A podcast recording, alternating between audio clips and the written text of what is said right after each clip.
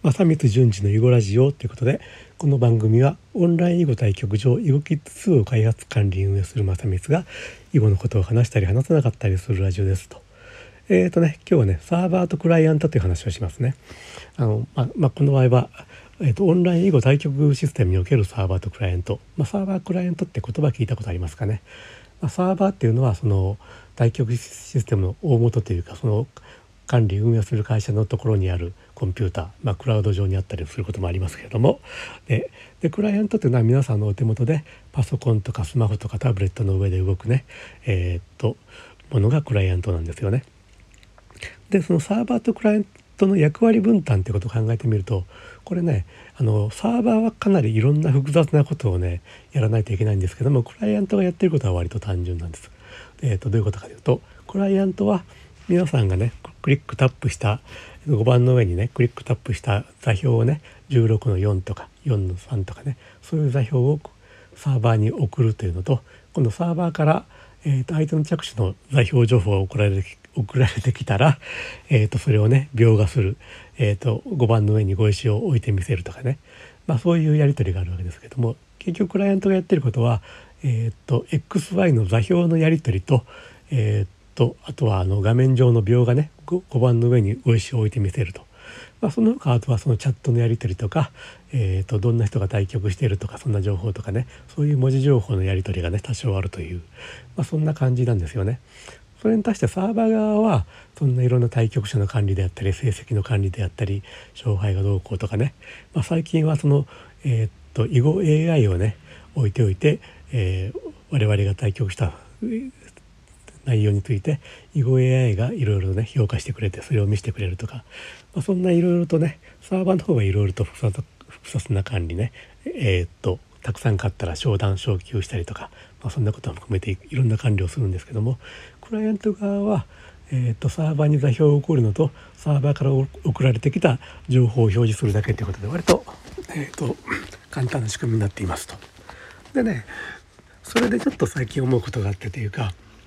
えー、っと、まあ、歴史的に見てねあのクライアントのソフトっていうのは、まあ、昔は、まあ、Windows のソフトが多かったですね。Windows の専用ソフトが多くてあとはまあ Java とかいうものを使ったものがあったりしたんですけども、まあ、それが最近、まあ、そのスマホタブレットとかが出てきたことによって、まあ、Android 版とか iPhone、iPad で動くものとかそんなものがまたリリースされて、まあ、いろんな環境でね対局できるようになってきているということがありますと。で最近になってね結あの Mac 版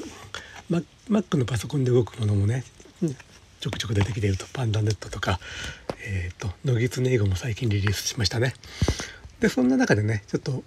面白い動きが一つあって東洋囲碁ね、まあ、韓国にあるタイゼムっていう、えーと、サイトの日本版が東洋囲碁なんですけどもその東洋囲碁があのー、これまでは Windows のアプリケーションとあとはそのタブレットとかで動くそれこれっちゃ韓国語のものしかなかったと思うんですけどもえー、っとそういうものだったのが今回ね最近大幅リニューアルをしましてウェブアプリケーションになったわけですよね。つまり、えー、っとウェブブラウザーが動けば、まあ、どんな環境でも動くみたいなね、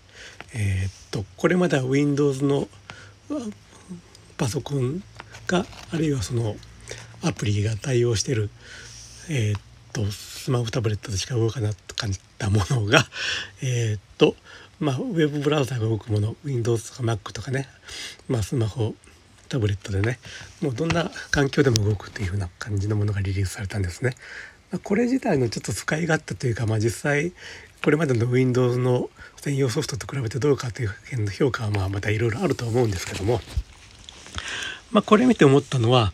まあまあ、クライアント側の仕事っていうのはさっき初めに言ったようにね、えー、っと割と簡単単純なものが多いんでなんで今まで あの他のとこはこうなってないんだっていうことをね思っちゃいましたね。ま、その Windows 版のクライアントがあるところをいろいろと他のものをねまた開発して、えー、とリリースしてねあの iOS 版を作って Android 版を作って Mac 版を作ってっていうことをねいろいろ苦労してやってきてるわけですねいろんなとこが。東洋囲碁みたいに最初からこの あのウェブアプリ版を作っちゃえば、まあ、そういう、えー、っとことは必要なかったというかで、まあ、やってる仕事はそんな大したことないんでウェブアプリ版ってそんなに難しくないんじゃないかなというふうに思ったりもするんですよね。そういう意味では、まあ、東洋囲碁の、まあ、現在の完成度というか出来栄えがどうか分かりませんけども、